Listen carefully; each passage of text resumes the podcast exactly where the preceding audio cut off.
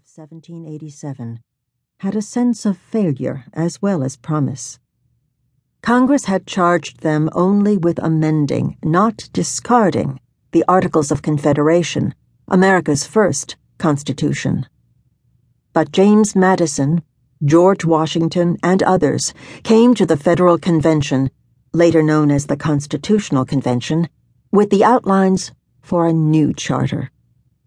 After months of secret deliberations, they agreed on a structure of government that was designed to preserve American liberty.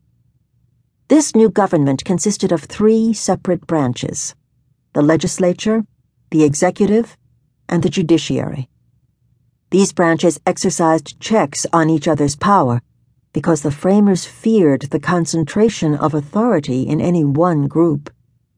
Similarly, the framers divided power between the national government and the states. And most radically of all, the new Constitution would be approved by the people themselves, not the state legislatures. It was the most democratic document the world had ever witnessed. But even the framers themselves did not think the Constitution was perfect. As Washington pointed out, the Constitution contained a provision for amendments to allow the people to change it as they saw fit. The outcome of the framers' efforts is still not certain. As Justice Oliver Wendell Holmes later said of the Constitution, it is an experiment, as all life is an experiment. Preamble We, the people of the United States, in order to form a more perfect union, establish justice, ensure domestic tranquility, provide for the common defense, promote the general welfare, and secure the blessings of liberty to ourselves and our posterity, do ordain and establish this Constitution for the United States of America. The Preamble We the People.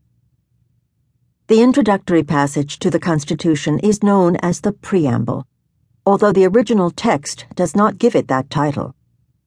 Preamble, a clause at the beginning of a constitution or statute that explains the reasons for its passage. The preamble states the general purposes of the Constitution. After winning independence from the British in the Revolutionary War, Americans sought to secure the blessings of liberty through a permanent form of government. Their first attempt, the Articles of Confederation, was a loose association of the 13 independent states. Ratified in 1781, the Articles existed only six years before a new constitution was proposed in 1787. Writing in the first of the Federalist Papers, a series of newspaper articles supporting the ratification of the Constitution, Alexander Hamilton pointed out the unique status of the American people in creating their new government. It has been frequently remarked that it seems to have been reserved to the people of this country, by their conduct and example, to decide the important question whether societies of men are really capable or not of establishing good government from reflection and choice or whether they are forever destined to depend for their political institutions on accident and force. We, the people. These first three words of the Constitution are the most important. They clearly state that the people, not the king, not the legislature, not the courts, are the true rulers in American government. This principle is known as popular sovereignty. But who are we, the people? This question troubled the nation for centuries. As Lucy Stone, one of America's first advocates for women's rights, asked in 1853, We, the people? Which we, the people? The women were not included. Neither were white males who did not own property, American Indians, or African Americans, slave or free.